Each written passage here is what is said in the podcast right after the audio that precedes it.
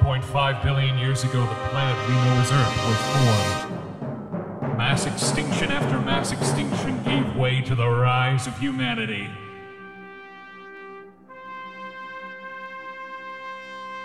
Over the past 20,000 years, empires have risen and empires have fallen.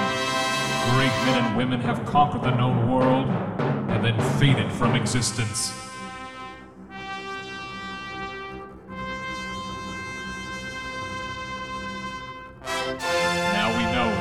Of all human history and mythology led to only one moment.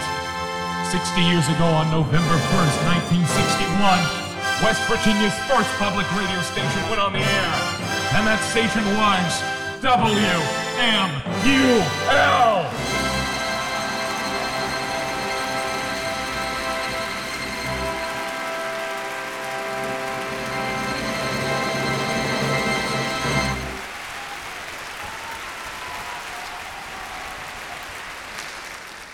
WMUL 88.1 FM is undoubtedly a very special radio station.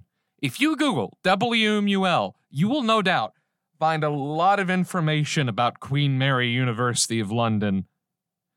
But if you Google WMUL and then click search instead for WMUL, right under where it says showing results for QMUL, then you will no doubt find news article after news article listing the station's many achievements, or the station's award winning social media platforms, or maybe a link to an award winning promo that the station airs. Did you know we've won more than 2,000 awards since the 1980s? Now, you might be asking, how did WMUL get so special?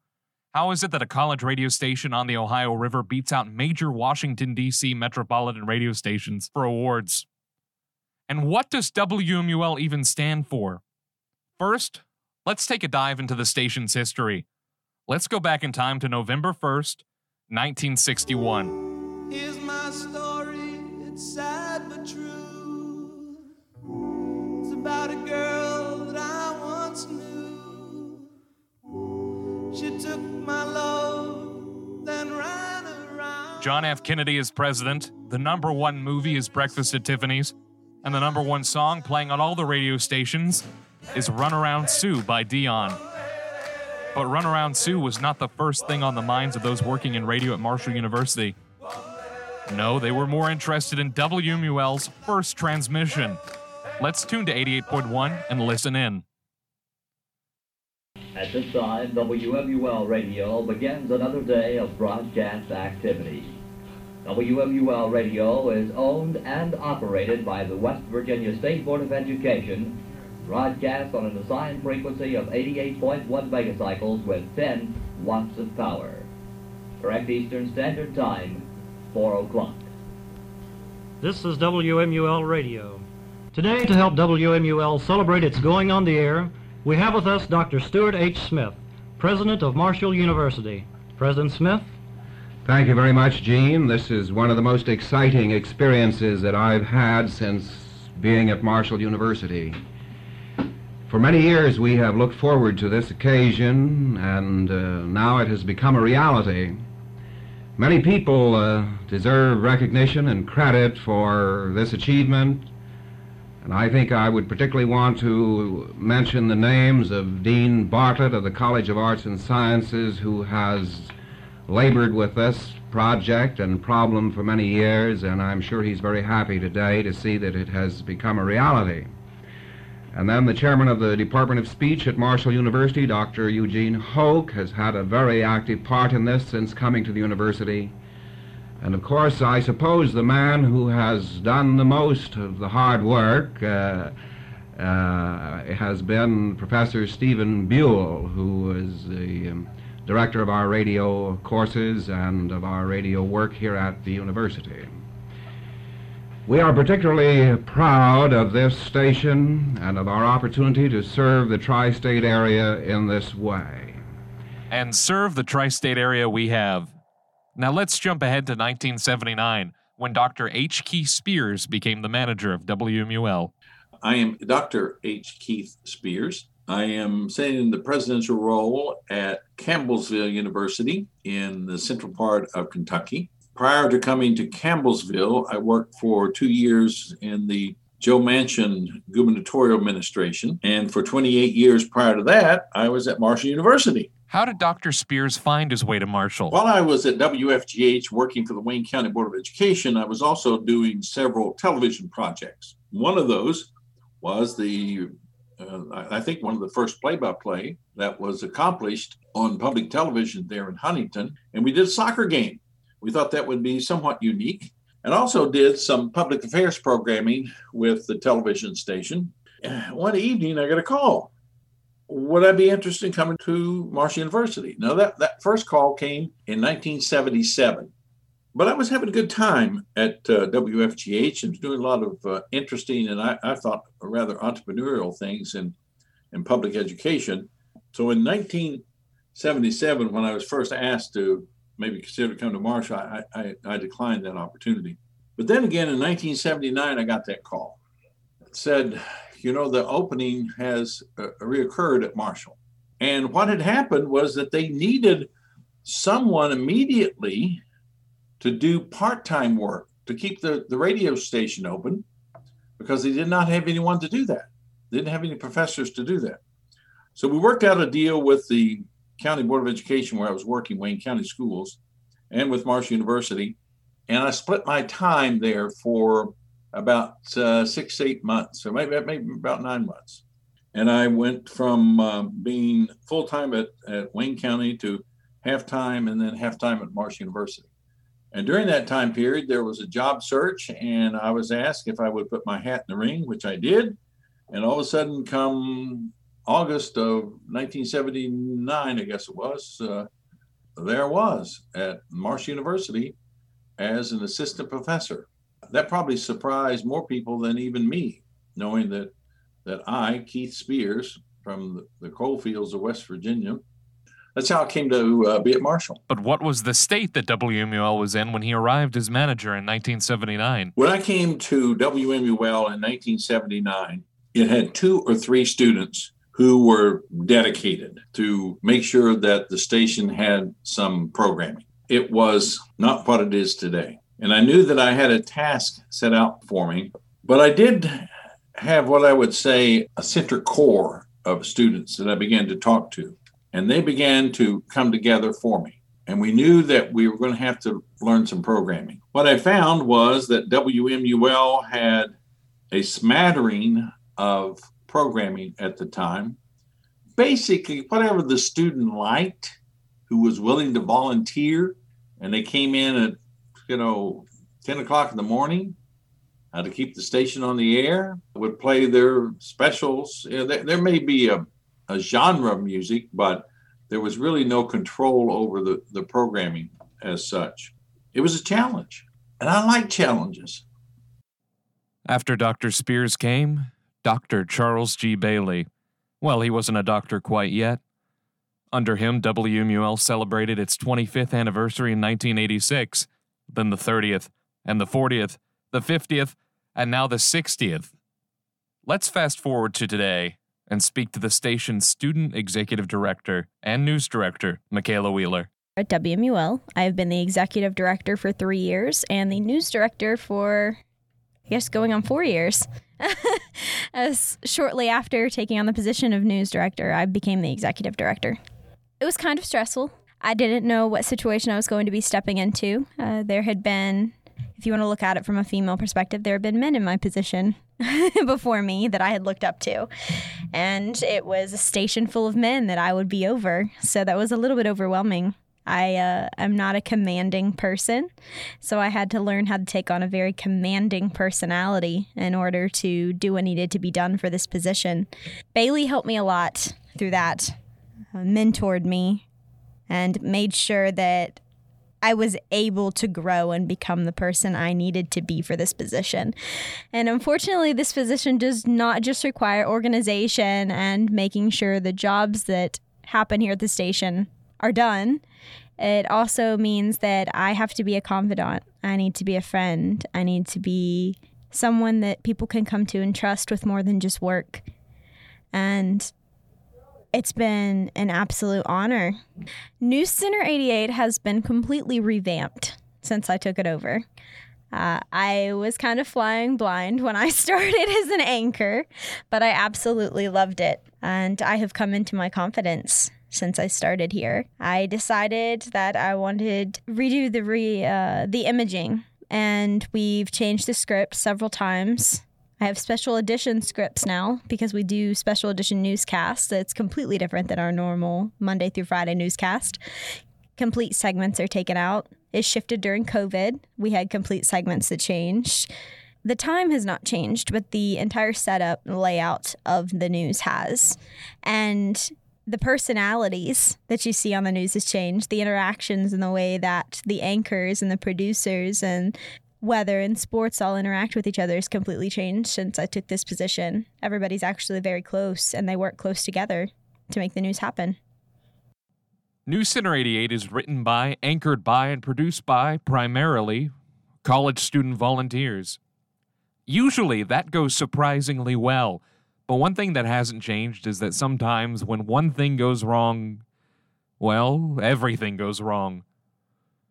Let's compare a 1987 broadcast of News Center 88 with a 2021 broadcast to see how things really haven't changed.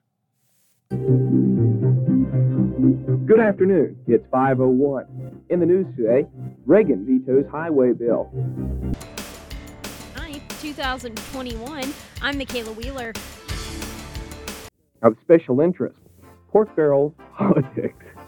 The bill has a lot of special projects. A painstaking effort to find survivors after the collapse of a beachfront Florida condominium. 12 stories of debris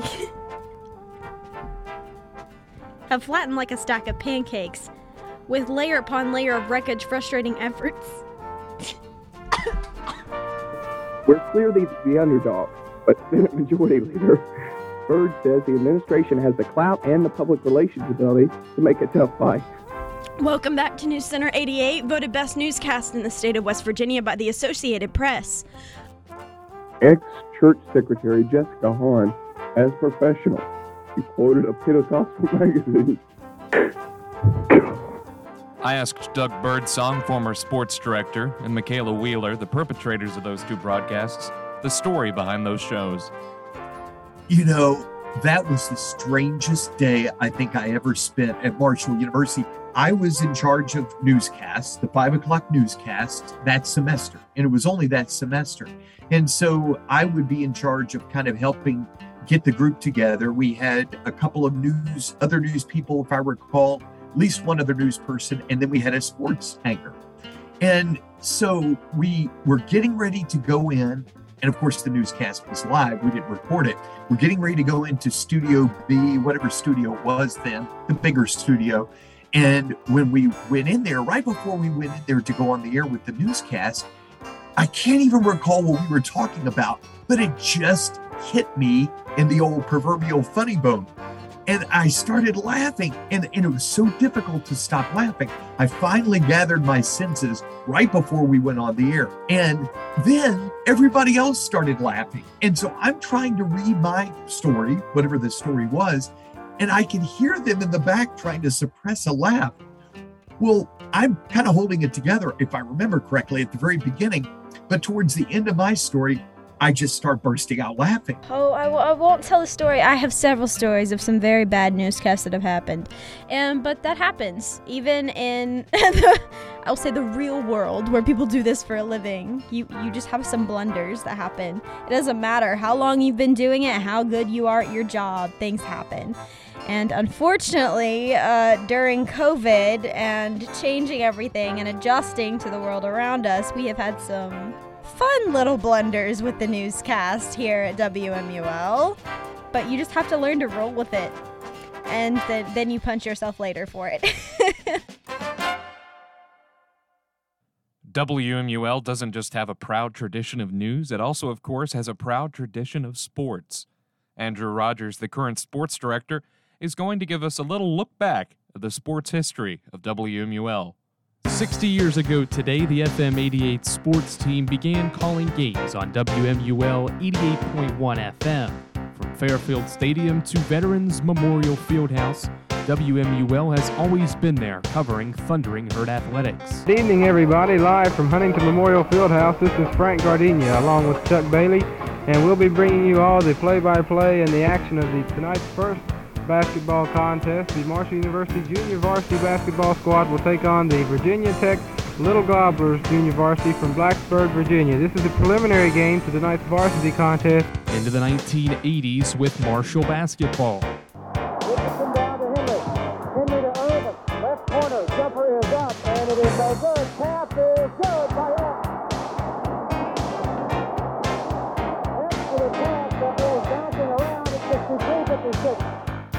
Marshall leading. Marshall with the ball.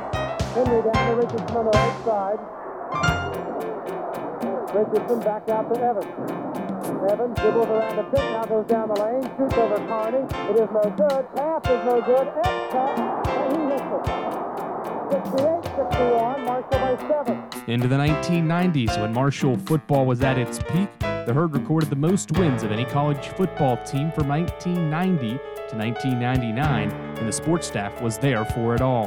The 1998 MAC Championship. Good evening, everyone, and welcome to Marshall University Stadium, James F. Edwards Field. It is the Mid American Conference Championship on 88.1 WMUL. The 1998 Motor City Bowl.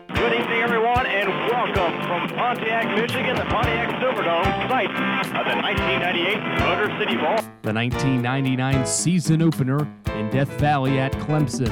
In the darkness and the shadows of this place they call Death Valley, Marshall might find one of the brightest moments in school history, in what might be the brightest season of what has been a shining decade. The green and white might achieve heights that once were thought impossible. It begins now, and it begins in a place called Death Valley. It's Marshall and Clemson next on 88.1 WMUL. The 1999 Motor City Bowl versus BYU. Hello, everyone, and welcome to the Silverdome in Pontiac, Michigan. We got a great game for you here, the 1999 Motor City Bowl with the Thundering Herd taking on the Cougars of Brigham Young University. And the 2000 MAC Championship. The Broncos and the Thundering Herd will meet today for the fourth time in 13 months. But this game means so much more than the average contest. It's Western Michigan and Marshall, round two. The 2000 Mid American Conference title game is next here on 88.1 WMUL. Along with covering the success of Marshall football, the FM 88 sports staff has had the privilege to travel to many different sites. WMUL welcomes you to the mountain town of Blacksburg, Virginia. We are high atop Lane Stadium for this non-conference matchup between the Marshall Thundering Herd and the third-ranked Virginia Tech Hokies. Welcome back to Neyland Stadium where, believe it or not, the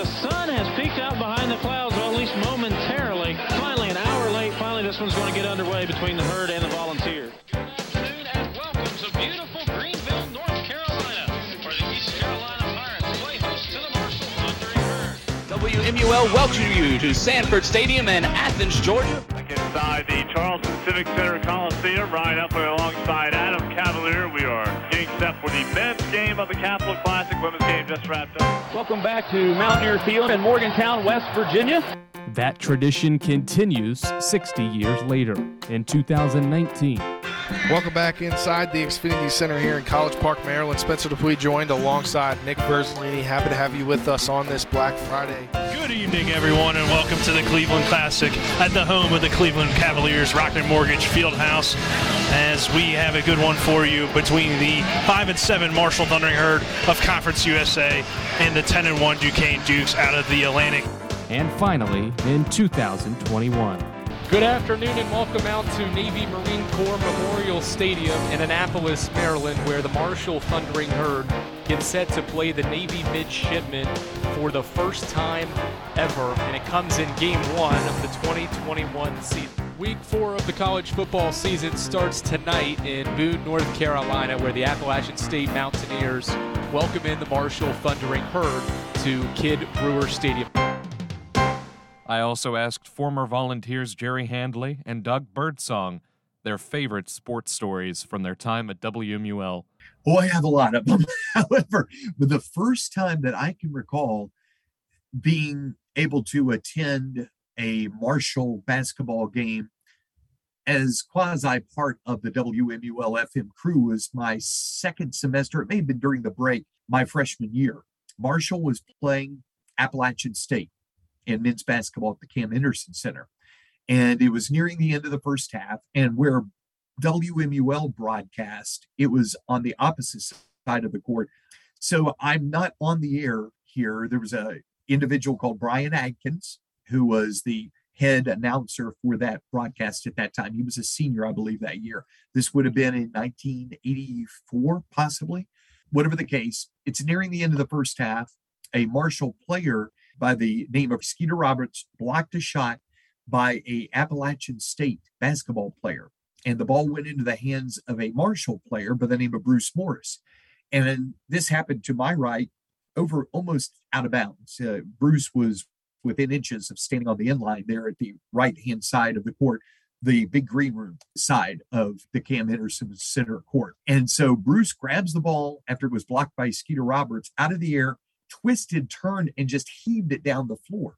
And I remember looking at the ball as it crossed under the old underhang scoreboard, and literally it missed the bottom of that scoreboard by a foot. And as it did so, look up and the clock goes from one to zero. So now it's the end of the first half. But the ball's still in midair. And so I then turn my head to my left, and all of a sudden I see the ball go through the hoop. So Bruce Morris just made, I think to this day, it's still the longest shot in college basketball, may well be the longest shot in all of basketball, pro basketball included, the longest shot from one end of the court basically to the other. Well, that was thrilling, you know, and a crowd of seven, eight thousand, whatever was at the Henderson Center that night. They they jumped to their feet, you know, it was just electric in there. So the second half, Marshall wins a close one with Appalachian State and we all head back to the studio. Well, at that time, we didn't have digital recording equipment, it was all on big reels. And what we always trained our board op or our game producer, whatever the term may be, to do was we always said, hey, these reels, which are, I can't remember how big they are, 10 inch reels, I believe, of literal audio tape. We said, put that on half speed. Now, I'm a freshman. I had never really uh, been inside the studio too many times, but that's what they told him to do. So I walked back with Brian back to the studio after the game, and we found out that WGN Radio out of Chicago wanted a call of that particular play to be able to put on their station. And then, of course, they're a big 50,000 watt, it would go across the country. And there were other stations that wanted copies. So we get back to the studio and we put the tape in one of the other studios and start listening. And there's about one minute left in the first half. Now, recall this happened with seconds left in the first half. And at the end of the first half was when the ball went through the, the hoop, basically. So, with about a minute left in the first half, the tape runs out. Instead of putting it on half speed, whoever was running the game kept it on full speed, and the tape ran out before the first half ended. And so Brian was crushed. This would have been his great opportunity to have a truly historic call spin across the whole country on various radio stations. And now he didn't have any, any kind of uh, demo of that at all. So that's probably the thing that stood out the most to me. It was so crushing to see his face after such a great opportunity. But, you know, that's kind of what happens sometimes with live radio. In 1973, three of us went to uh, the Reds Media Caravan. That was exciting for us to, you know, be able to say, okay, we have media credentials to be able to be there and interview the folks who were part of the caravan. We had a chance to rub elbows with the uh, the print and broadcast sports reporters there. We met Sparky Anderson, who was the manager uh, of the Reds, Al Michaels, who was then the Reds radio voice, and uh, uh one of the pitchers. As I say, that was 1973 uh, and during the era of the Big Red Machine. So we were excited to be able to be there, do the interviews, and, and feel professional. There is a superhero at this radio station, one who can swing in at the last minute and save the day. Some call him the hammer, many call him friend. Most call him Mike Stanley. I'm Mike Stanley. I'm the operations manager. I'm the tech guy, basically. Uh, all the audio consoles, all the computers, all the recording equipment, uh, all that's on me to maintain and uh, take care of. You know, I, I arrived here on Marshall's campus in the fall 2003, and I just knew I had to get involved in something. The state started with uh, Journalism 101 with Dan Hollis. Also had Dr. Bailey for Journalism 100, the grammar class, and I found WMUL somehow. Got involved. Started off just DJing and reporting news once a week. Uh, throughout the fall semester, I just kind of got more and more involved with different things and finding new things that interested me. And by the end, I was kind of involved in just about everything. I was helping out with sports, I was helping out with promotions, I was helping out with production. Got on the board as the training coordinator the next semester. Mike went on to become the station's operations manager, which is a position he still holds to this day. He's made a huge impact on this station, and nothing would run without him.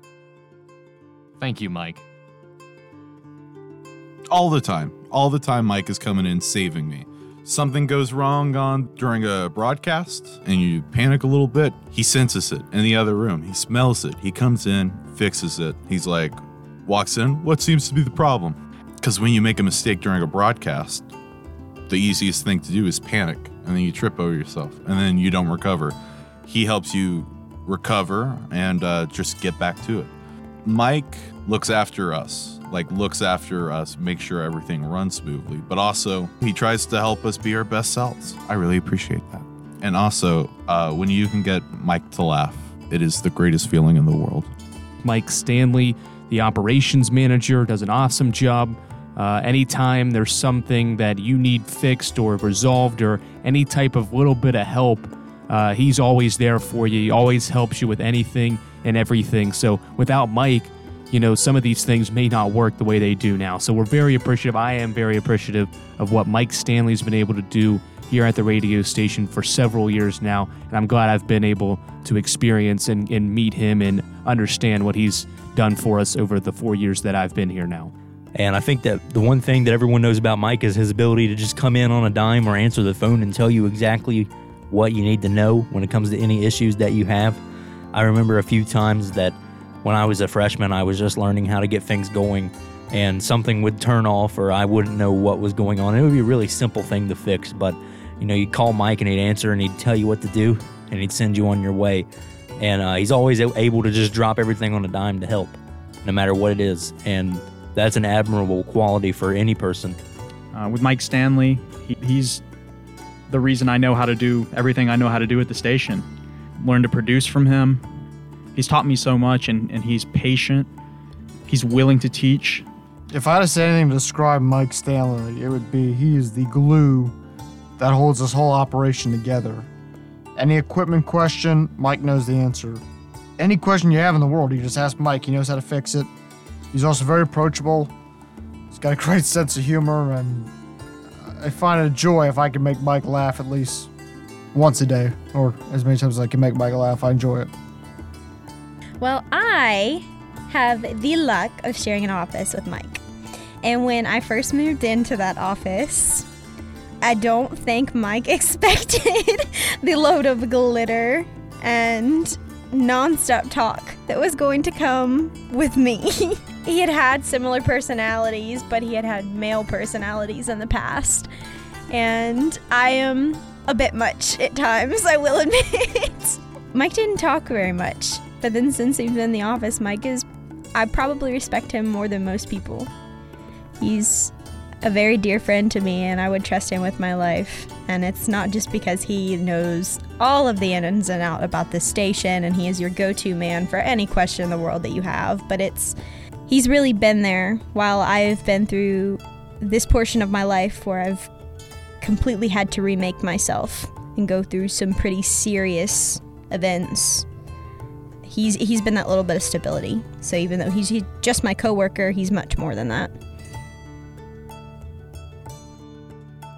Let's face it, Mike holds this station together. We salute you, Mike Stanley, from the bottom of our hearts. Thank you.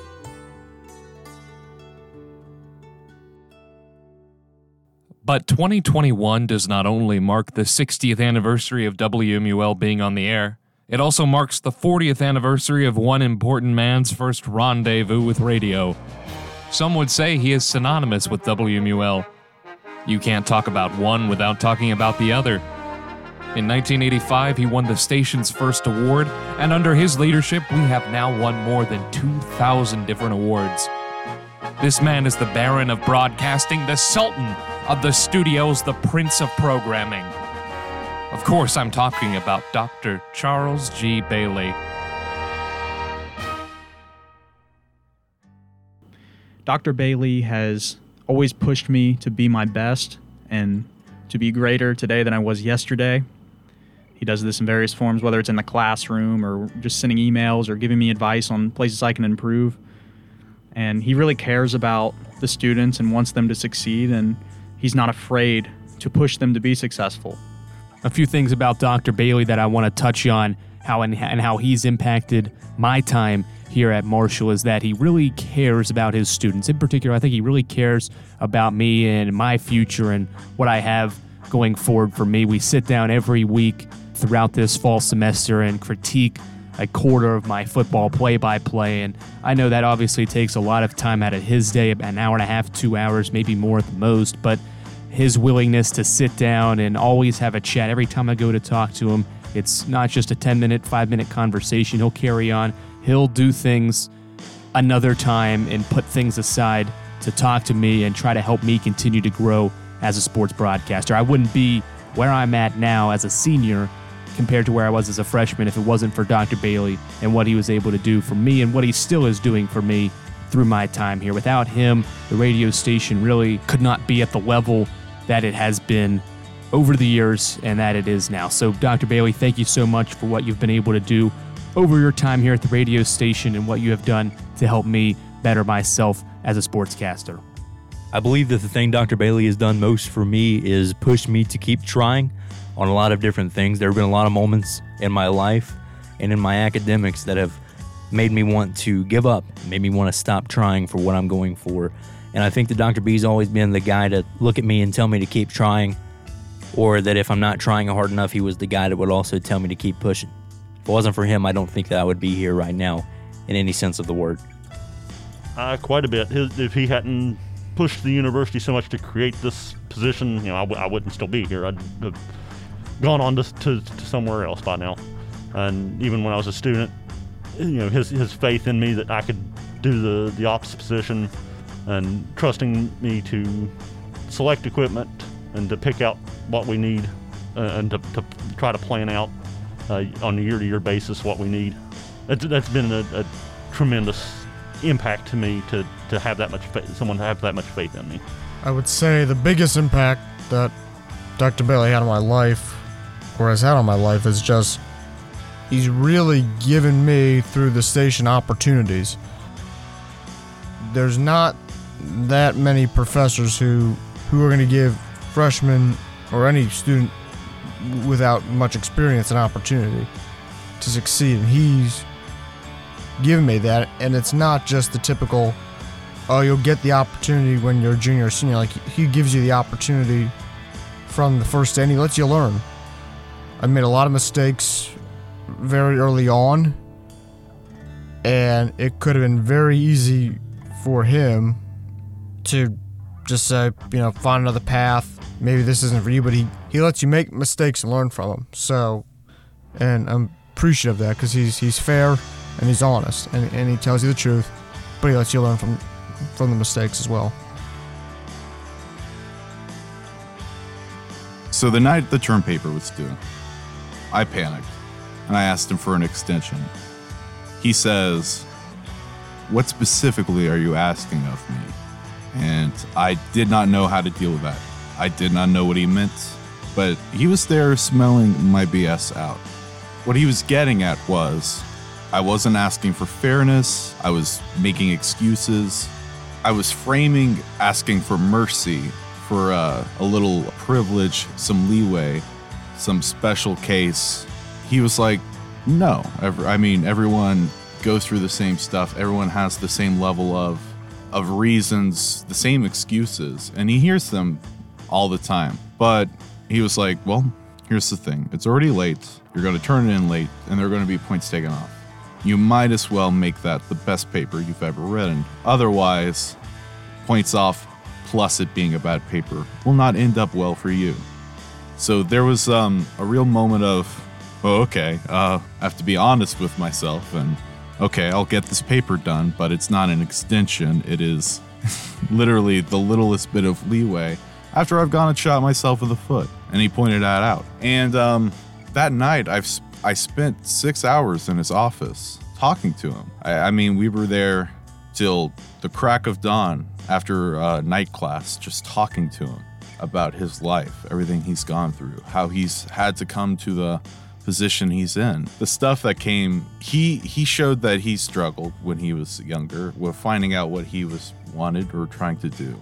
He shared that with me, and I felt like that that helped me understand like okay, I don't have everything figured out. Dr. Bailey is a very smart man, a very well-read man, a very educated man, and he is respected. And the way he describes it, he was aimless at a younger age. He was lazy, smart, but lazy. And you could coast off that. And just kind of, I think that is, um, I think when he tells you something, he knows. And he knows that you could be better.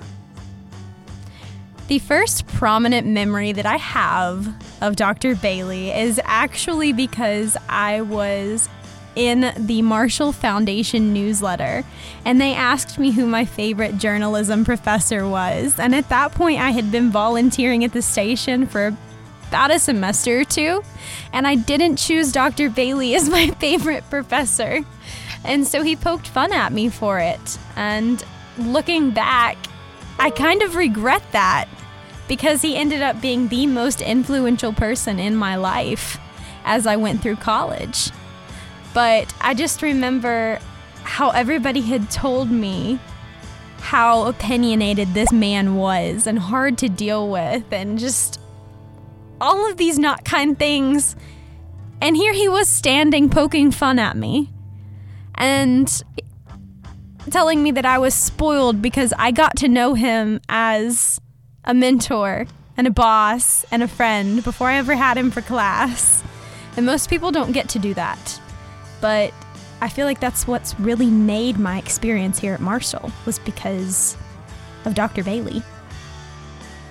I have to say, I would not be the person that I am if it weren't for Dr. Bailey. He has helped me learn how to focus my creative energy, and he has helped me gain the confidence that I never knew I could have in what I create. And Dr. Bailey is, I think, the only professor who will sit with you for hours and hours on end just to help refine a short 30 second radio promo. He cares so immensely, and without Dr. Bailey, there wouldn't be this special place that we call WMUL. At least it wouldn't be the WMUL that we know. We wouldn't have these memories. Thank you, Dr. Bailey. As you can tell, WMUL is a very special radio station. From the bottom of all of our hearts, this is Zane Bowles wishing WMUL a happy birthday. Happy birthday, WMUL. I'm Alex Jackson, the social media director, and my favorite memory at WMUL is the June 29th, 2021 newscast. The worst thing I've ever made at WMUL is the June 29th, 2021 newscast. Happy birthday, WMUL.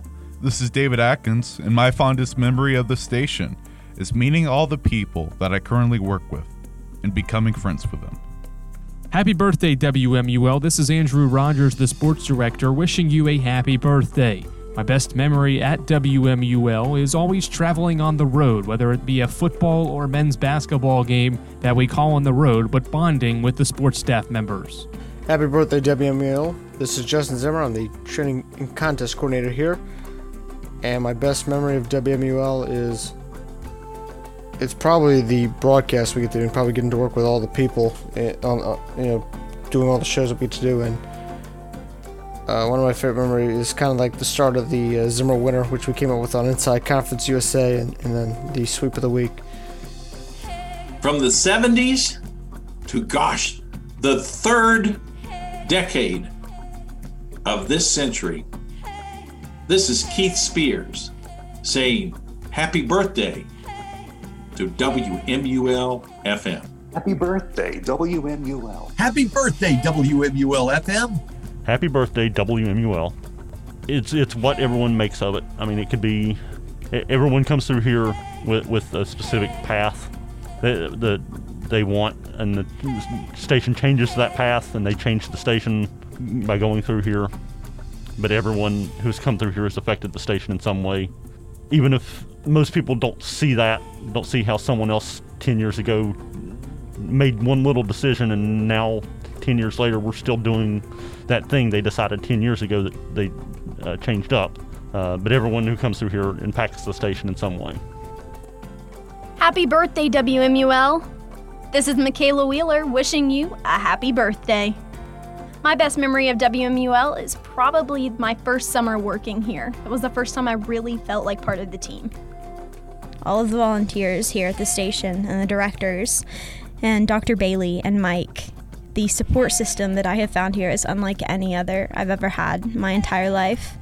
It has truly shaped who I am as a human being, and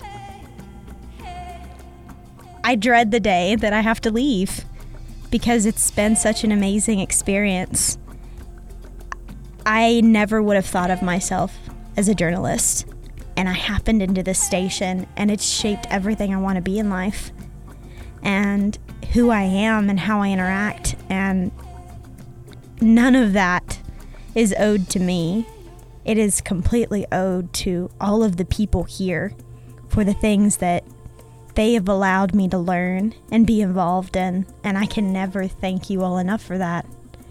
People don't see how much this station truly means because they either don't spend much time here or they never step foot into the station. We're all over campus, we're all over town, but people don't see how much this station really does for every person. And that's one thing that I want everybody to know is how special this place actually is. And it's not just the place, it's the people in it. Happy birthday to you. Happy birthday to you. Happy birthday.